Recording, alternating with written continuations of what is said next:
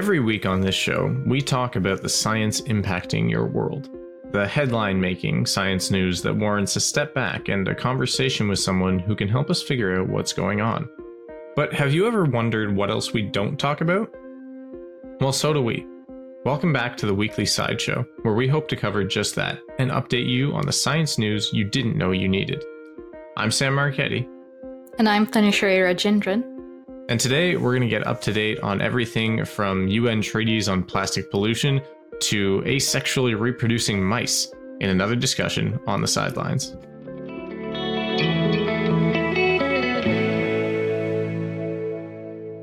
Okay, so let's get right into it. So, the first thing I have for you today, Sam, is this treaty that UN member countries are trying to fix up to fight plastic pollution. Now, okay. what do you think of plastic pollution in general? How bad do you think it is? I mean, I don't think it's great. I think it's pretty, it's probably pretty bad. I keep hearing about this, uh, this uh, Great Pacific Garbage Patch. Isn't that uh, that's mostly plastic in the oceans, like the size of Texas or something, isn't it?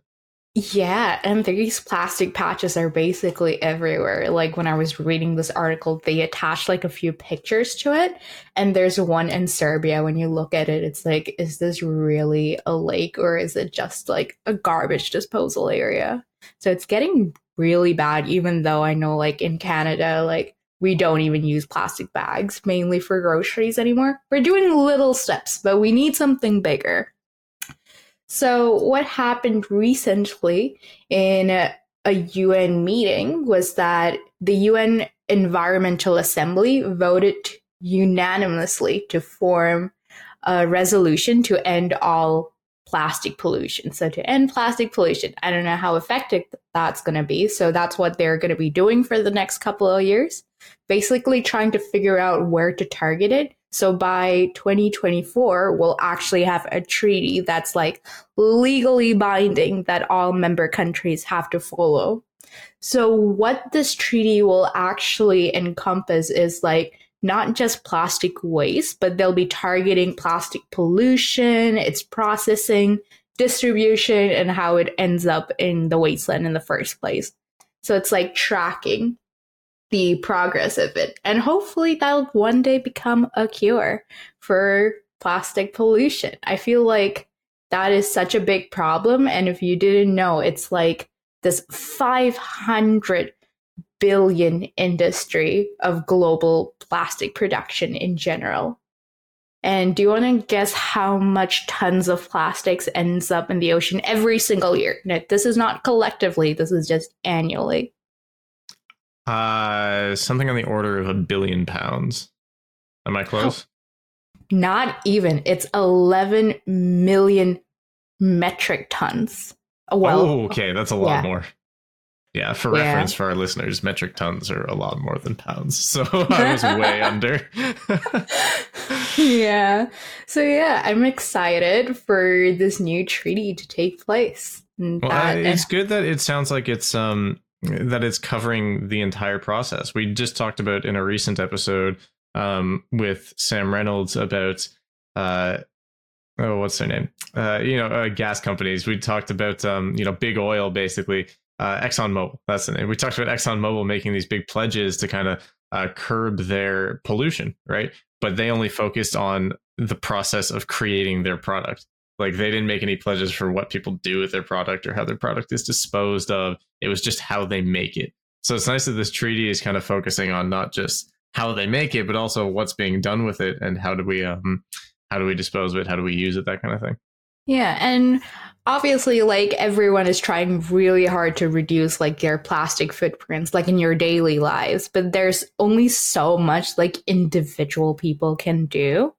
Yeah, I know. That's one of those things we always keep hearing like, oh, you gotta like buy things that don't have plastic on them. But like like what? Like everything we buy has plastic. You go to like Tim Hortons and you get, you know, a wrap or even a coffee, right? There's plastic in the cup. There's a liner that's plastic. If any, if you think your cups from Tim Hortons or whatever are just paper, you're fooling yourself. That wouldn't make any sense, right? The paper would absorb the coffee and it'll leak right through. There's plastic in those things. There's plastic everywhere. It's impossible to avoid it. Like there's plastics in our bodies at this point. Yeah. yeah, microplastics from eating eating fish that have consumed plastic. Um, but yeah, for the listener, it's not your fault. It's not our fault. we can't avoid it. No one's giving us the option of you know effectively avoiding it. Um, another thing we've had a we've had an episode on. I think we've talked about how you know climate change is really the the fault of big corporations, and there's not not quite as much we can do on the small scale except for lobby for them to change their ways. Mm-hmm. So, what do you have for us today, Sam? So, actually, on that note of um, of plastic pollution, um, we have a lot of other kinds of pollution that we're trying to deal with. Um, and one of the big ones is uh, carbon pollution, right? Uh, releasing greenhouse gases. When you think of carbon pollution, what's like the number one place you think it comes from? Like meat industry, like in the dairy industry. Interesting. That's not what I thought you were going to say. But okay, so for me, it's cars. Whenever I think of like fossil fuel, I just think of like people driving like some big trucks. You know, that's mm-hmm. what I mm-hmm. picture: massive trucks, transportation industry, huge emitters. Um, one thing that I read this week um, was that researchers at MIT have actually figured out a way to take um, take the process of creating fuel, so the refining of petroleum, um, and they've actually figured out a way to use that waste to create something useful. Um, so it doesn't necessarily solve the carbon pollution problem, but it, it means per you know whatever unit of carbon produced, um, we're we're making a little bit more. We're getting a little bit more out of it. Um, so petroleum is usually used for things like you know transportation, heating, um, paving roads, um, you know, generating electricity. So it's used in a lot of things. And now we can make something else. So take one guess what we're making. Well, is, I know we like make rubber and plastic out of petroleum. Is that it? Sort of, but better. Um, so okay. they figured out. Have you heard of carbon fiber? Yes. Is it something to do with like those internet cables, or am I just like tripping? There are carbon fiber um, cables for sure, but carbon fiber is more often used in um, just making like super structurally sound uh, things. So, for example, some cars will have carbon fiber outings, some like really high end cars. Um, but right now, not a lot of them do.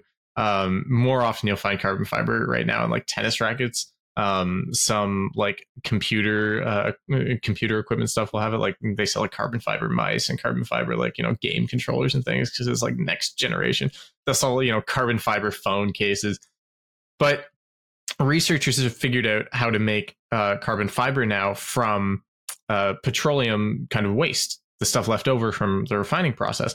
And it's a lot cheaper to do than normal carbon fiber, which means we don't have to limit it to tennis rackets and little computer gizmos. We can theoretically make enough carbon fiber to cover a car, to build the entire shell of a car out of carbon fiber at, you know, not like that crazy change in, in cost, right? It'd stay around the same. Um, and actually, can you guess what the one characteristic of carbon fiber is that like makes it super desirable for cars in 2022? Um, well, it has to do something with petroleum because gas prices are crazy right now. Well, you would think, but it's actually the weight of the vehicle. Oh, oh it makes so it cars, super light. Yeah, cars have gotten super heavy in the last uh, 30 years. Um, it, it's like 15% increase in weight in you know within the same category of car over the last 30 years. Um, and so you know by increasing that weight you know you're naturally increasing the cost. So by using carbon fiber for the shell you're decreasing the weight while not you know sacrificing any of your structural integrity um, and you're kind of saving some money in the process of building the car. Oh my god that is so cool. Right? Yeah and the other thing is so they've actually tested this uh, this carbon fiber um, and it, it, holds up. So not just in terms of um, like stretching it, so in terms of tension, it holds up, but also in terms of compression. So you can hit it really hard and you can stretch it really hard, and it still can like you know it can still withstand quite a bit of force. That is so cool. That sounds like a nice anime character. it does kind of sound like an anime character, but yeah, it's uh, it's a pretty exciting, pretty exciting development for the future of automobile development. Amazing. Now, when you talk about the future, there's, well, I obviously love all animals, but there's one animal that I love above all. And obviously, that's the shark, because they're cool. They're amazing. And you know how there's this rumor, like when you're growing up, like sharks always keep swimming and they never sleep? Sure. I don't think I ever personally heard that, but I mean, I believe it. You telling me that right now, I believe it. Everyone's like, oh, they never sleep. But in fact, sharks actually do sleep. So, what this group of researchers in New Zealand did was that they started study- studying the species of sharks called the board sharks. So they're basically like this checkerboard like sharks. They're actually very cute. They're only a meter long. And what they did was that they wanted to understand whether or not sharks actually slept and how the sleep was actually affecting the shark. Because if you didn't know, different animal species actually utilize sleep very differently from humans. For example, some species only sleep to conserve energy, sometimes it's to consolidate memory, and things like that. And there's also some species who sleep to remove toxins from the brain. So, what uh, scientists found is that, yeah, some species of sharks have to continuously swim, but in, uh, in continuously swim, but in fact, they do sleep. They take little day naps along the way. How do they do that? Do they have to like go to the bottom of the ocean, like lay down on the floor, or do they just like float without being conscious? Well, it depends on the species. Like the nurse shark, for example, they can like lay down and like be fine. And then there's like species who must continuously swim. Interesting. So will they swim while they sleep? Some species, yeah. That's I crazy. Mean, there and you sometimes um when these researchers went into the water to like look at the shark you can obviously see them like being a little drowsy and like it's like very cute but at the same time you're getting a lot of science out of it and that's what i would like to believe cool. sleepy sharks so what they do is that they obviously lower their metabolism. That's one good indicator of when an animal is sleeping and their responses to like electricity. Sharks are very sensitive to electricity. So one of the experiments to see their reactivity time to it, and that's how they determine it. So now the next step of the project is to identify the reason for their sleep schedule the way it is because I don't think, based on what I've read, that they necessarily have long, deep sleep like humans do. We have a lot of deep sleep. But they do have like rapid eye movements and they do it for memory consolidation as well. Interesting. I imagine you could kind of tell from just from the, you know, rapid eye movement alone, um, because they've done studies in humans that like the REM phase of sleep. I, I would think just from looking at that and seeing that in sharks, you'd be able to tell it has something to do with uh, with memory and with uh, maybe maybe sharks are dreaming. yeah, well, yeah, it's a it's definitely a cool field. Um, I'm sure we'll see some interesting developments in it. Um, in terms of other interesting species developments this week, have you ever heard of parthenogenesis? Parthenogenesis. And this is bringing me back to first year biology but tell me what this so is. so parthenogenesis is the process of um, basically having offspring um, from one parent right? So it's in yeah it's uh, basically asexual reproduction. Um, and in it does happen in some species but not in mammals. Uh, generally in mammals we don't see parthenogenesis and the reason for this is something called uh, genomic imprinting.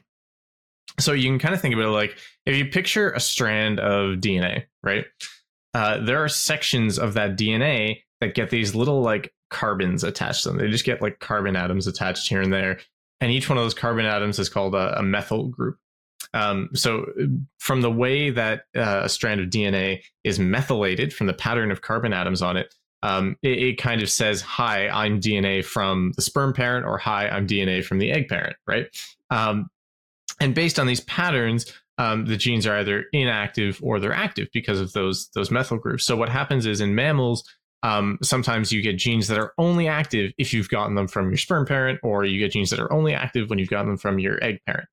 Um, so basically, that makes it very difficult for uh, parthenogenesis to occur in mammals because there are certain genes that you need um, that you can only get from one parent. You know, like you need both parents' DNA to have a full set of like active genes to be like a you know a a, a, a functional uh, organism. yes, that's what I would imagine because I don't ever heard of like two eggs making a baby or two sperms. Right, exactly. It just it doesn't happen. Um, so what researchers did um, recently is they actually took unfertilized mouse eggs. Um, so just just the egg. They didn't introduce any sperm. Um, and they use the same system that CRISPR Cas9 uses. Um, have you you've heard of CRISPR Cas9? Brings me back trauma from my lab days. so it's a gene editing mechanism, basically. Um, it, the simple way of explaining it is it's like a pair of scissors. You can go in and cut the DNA, and you can take parts out. You can put parts in um, from you know other sources. But what researchers did was they used that Cas9 system. They used these kind of scissors um, to modify certain regions of this unfertilized mouse egg DNA um, to be either methylated or demethylated so that they would be activated. Um, so it solves the problem of not having a, you know, like a sperm only activated gene by activating the egg copy of it, which is usually inactive. That is so cool. So would this be like a literal clone or yeah, basically, because you wouldn't have any hybridization. Um, yeah, you wouldn't have any hybridization in the organism. It might not necessarily be a clone, I suppose, um, just depending on which uh, alleles you had in that unfertilized egg. Um, mm-hmm. But you would need a full set of alleles for it to actually be an organism, not just yeah. So it would duplicate on its own, and then I'm not entirely sure the mechanism by which they made it do that, but um, it's worth noting that you know in the study they started with 227 unfertilized eggs, and basically at each stage of the process they kind of lost some, um, mm-hmm. and at the end only one one mouse was born. but they did have uh, a, a parthenogenic mouse. That is so cool, and it's a mammal. I I wouldn't. Yeah. Man, that sounds so complex. Yeah, and you know what's even crazier? That mouse that was born from a single unfertilized egg mm-hmm had its own offspring. oh, so it's not sterile. Interesting. No, it's not. It had to mate with another mouse. They didn't do like parthenogenesis twice. um, but it had its own offspring. So through parthenogenesis, um, they were able to, you know, have a mouse that not only survived but was also fertile and could keep um, reproducing. That is so cool. Now I want to know like what the offspring and the parents' genetic makeup was like and how similar or dissimilar this is because it could also be a clone, but not really from the sounds of it. Yeah, they, there's a lot of things that could happen in the process, and there are a lot of uh, specifics that we won't get into here. no, but no, sounds cool. I feel like there's some animals in nature, or I have heard of some animals in nature who are capable of it. Yeah, just not mammals usually. Yeah. Oh, I wish I could remember what these animals were, but whatever. But yes, that is so cool. And then and I don't think it'll be widespread though if this kind of technology was to like exist in the future because I can't imagine it like being endorsed by a lot of people. For use in humans, you mean? Yeah, like uh, some freaky alternate universe. I don't know. I could see that being a thing. I could see. I could definitely see this being a thing, especially for um for same sex couples. This could um right? If you can extract the DNA, for example, from um, one egg cell and then kind of CRISPR it to activate certain sections of the gene, and then you know uh, kind of fertilize another egg cell with this modified DNA from another egg cell, you could have an offspring. In theory, based on the same mechanism they use, you could have an offspring um, that is you know the offspring of a same sex couple. Oh, that is so cool. And I feel like that might actually work. Well, if we have the technology and then all the ethics and stuff. Yeah, but I think it's a pretty far way off given that we went from 227 eggs to one surviving mouse. Exactly. Not and a like, great success rate right now. a little bit of a tangent talking about ethics, and it's not an entirely different story. But have you heard of the CRISPR twins from China? That was I've like. not heard of the CRISPR twins from China. Okay, this is something we need to talk about another day, but basically there was the scientist in China who didn't oh, well, who didn't experiment without following ethics and I think it was illegal. I haven't read the book in a very long time and I heard it at like a scientific conference, but basically he had a pair of twins I think, um, and one of the twins, he used CRISPR in when it was an egg to remove the gene that was more susceptible to HIV. So he genetically modified a twin, Wow, that's an actual cool. human. Yeah. But no, after that, I think he's jailed now, honestly. Oh, yeah, that that kind of makes sense. yes, that's a story for a different day. But uh, one story I have for you today is regarding the African outbreak of out of control polio. oh, okay. Jumping right from HIV to polio. I know, because like we, I guess right now, since everyone is really focused on COVID, and before COVID happened, and during, and right now, present as COVID is like slightly dying down, what we don't realize is that there's epidemics and outbreaks going around for all sorts of things all over around the globe. Like, do you want to take a guess of like one outgoing virus outbreak that's currently happening? Um, malaria. Yeah, there's always like some country that has a malaria outbreak, even though we have like medications and stuff. That's why the CDC has this like huge outbreak list of everything that's going around the world. And you have to like, if you're going to pre- travel somewhere, make sure you take your vaccinations as well as like your medications. I don't know. Did you ever watch um How I Met Your Mother? No, but I have watched clips of it. I could so there's a there's it. one like little plot line where one of the main characters lily her she has like an estranged father who keeps coming back into the picture just randomly you know throughout the show.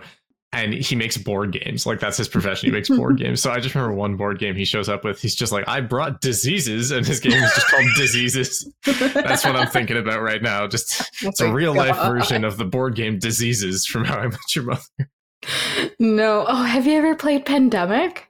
Like the board game? No, but I've heard it. I have played um oh, not Pandemic, but you know the phone game. What was the phone game called? You know that the Plague, Plague Inc. Oh. Where you, you just like you're a virus and you're trying to like you know mutate your virus to infect and kill the entire yeah. That Oh. game, you know what's weird? I thought as soon as COVID happened, I remember thinking to myself, that game's going under. There's no way that game's like that game company's going under. They took off Yeah. that game got developed so much more during COVID, which is insane. Why would you want to play that during an actual plague? Like, Well, the pandemic one was really fun because, like, you were trying to stop outbreaks around the world. yeah, this is the opposite. yeah, you were the anyway, why are we talking about why are we talking about diseases? Why are we talking about um, Okay, polio? So polio is there was this long-lasting effect when polio first came into the picture to fully eradicate polio, and polio is pretty much eradicated in a lot of different countries, except for very few. For example, in like war-stricken countries or with like a lot of internal conflicts, like Pakistan and Afghanistan, still have like polio because like even recently they were some polio workers that were gunned down in some of these countries. Oh, so wow. the efforts are always like being halted due to like political and like just geopolitical things in general. And I'm not an expert in it by any means.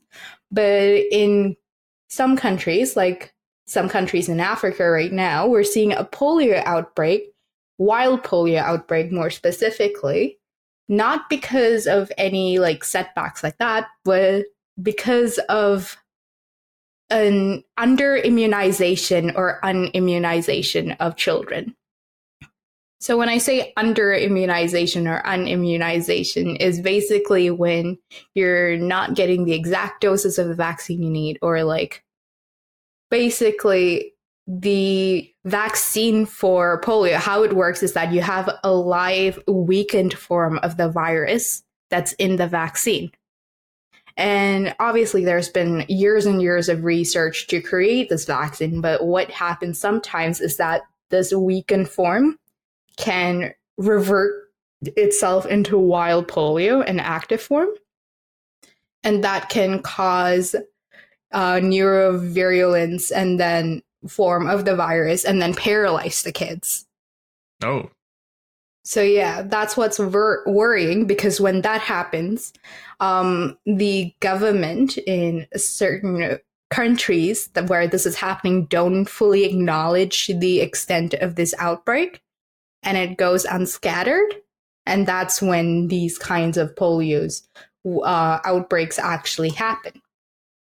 So, what the WHO is trying to do right now, and some of the researchers, is to mass produce another type of vaccine. Now, this new vaccine is called OPV2. It's like a secondary version of the one that was like reverting back.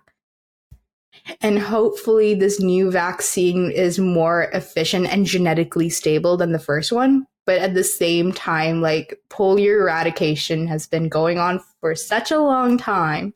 It's very frustrating to look at it, especially when you're reading these kind of articles. But they're planning for the government to more be more vigilant and like just be on top of it when it does revert back because no one really thinks about vaccine derived strains as like an emerging source of an outbreak, especially for polio.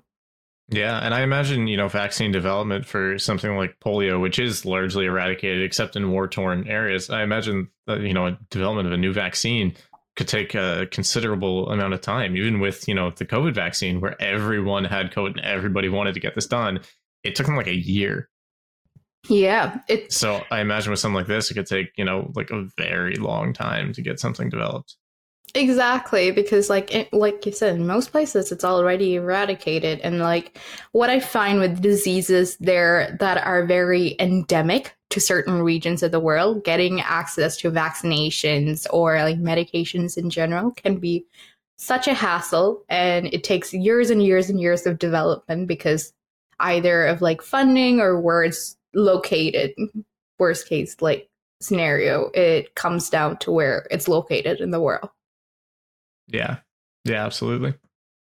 Yeah, so hopefully we can eventually eradicate polio even in like this war driven or like places where you would think that polio would be eradicated. But like I said, there's currently uh, now there was an Ebola outbreak very recently in West Africa. I'm not sure if it's still ongoing, but like you said, there's a malaria outbreak going on.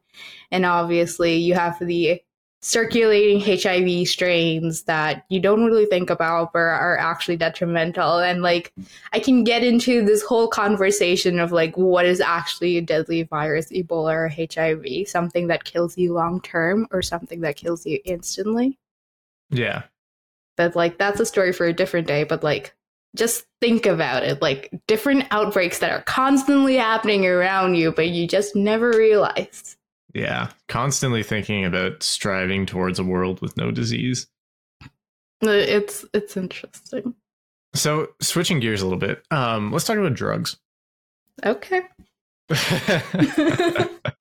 um, okay, so I I did a little bit of googling. Um, I didn't know this. The drug we're going to talk about today is also called mm-hmm. donkey dust. What? Uh, I don't know why it's called that, but can you take a guess which which drug we're talking about? Oh my god, donkey dust. I don't know why it sounds like pixie dust in my head. Um It's also called wonk. please, please don't tell me it's like ground up donkey bones or something like no, that. No, thank God. okay. But more commonly it's known as ketamine. Okay.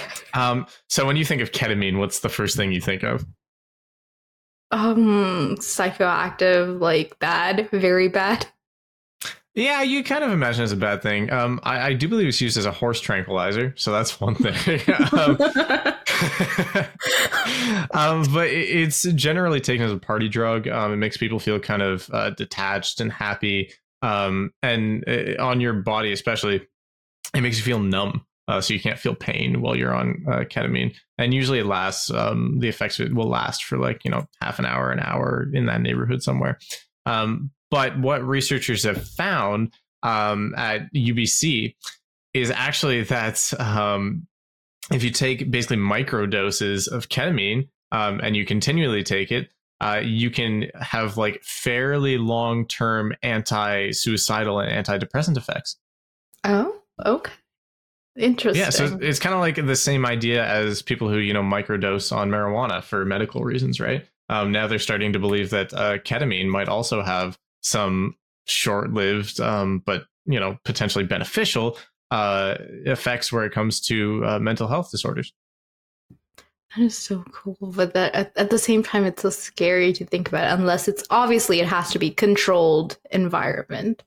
Yeah, one of the things they're still trying to figure out is um, what amount um, and what type of other therapies they should be using to complement um, any kind of uh, you know microdosing or small doses of uh, ketamine for this kind of use. Mm-hmm. Because, like, yeah, I I can see if it's not being regulated as well. People like taking too much than what they're supposed to be taking. Yeah, you can, you know, as with any drug, you can overdose on it, right? Um, so it's definitely something that needs to be strongly regulated and definitely strongly researched first before we start to we start actually using this. Um, but it is interesting that there have been, you know, uh, like this study was uh, actually an analysis of 150 other studies um, on the effects of uh, sub anesthetic ketamine doses, is what they call it. it just means uh, little enough ketamine that you don't feel numb, that you don't you miss out on that effect of not being able to feel pain. Um, so you're not getting a very high dose at all. But if you repeat it, um, you can have you know pretty good uh, antidepressant, anti-suicidal effects, which could be um, very helpful in treating mental health disorders. Yeah, well, as long as you're not using the dose to tranquilize a horse, I guess. I didn't. I for some reason it didn't cross my mind that was a horse tranquilizer. Well, I forget. Like, I honestly don't remember why that's a thing that people talk about, but I do know that that has come up before for sure. like, I know I've heard this before. Um, it's just like I think it's from a meme or something. Like, it's it's some joke from somewhere that ketamine is just like horse tranquilizer. Um, but it actually is. Um, so, what stage of this research is in ri- right now? So it's very preliminary research. Um, I just uh, the format of this study was basically these researchers looking at 150 other studies. Um, so those studies have been done over the last, you know, a number of decades. Um, so it's at this point we're not really at a point where we're about to start giving, you know, ketamine to people to help treat mental illness. But we are at the point where we know, well, maybe we could, you know? Yeah. Like theoretically we yeah. could. We should we're at the point where we're starting to think, well, we should start testing this, you know? Exactly. Um, yeah. Yeah. No, that is so cool to listen about. Any form of like new treatment or medications coming out for from something that's caused a lot of damage to society could could be bright. Yeah. Well, thanks again for joining me today, Tanish. And thank you again for tuning in. And remember to subscribe for more conversations and some insightful answers to your questions about the science impacting your world. If you want to learn more about ketamine, sleeping sharks, or any of the other topics we talked about on this show, visit us on Instagram or TikTok at Sci Everyone and on our website at scienceforeveryone.ca.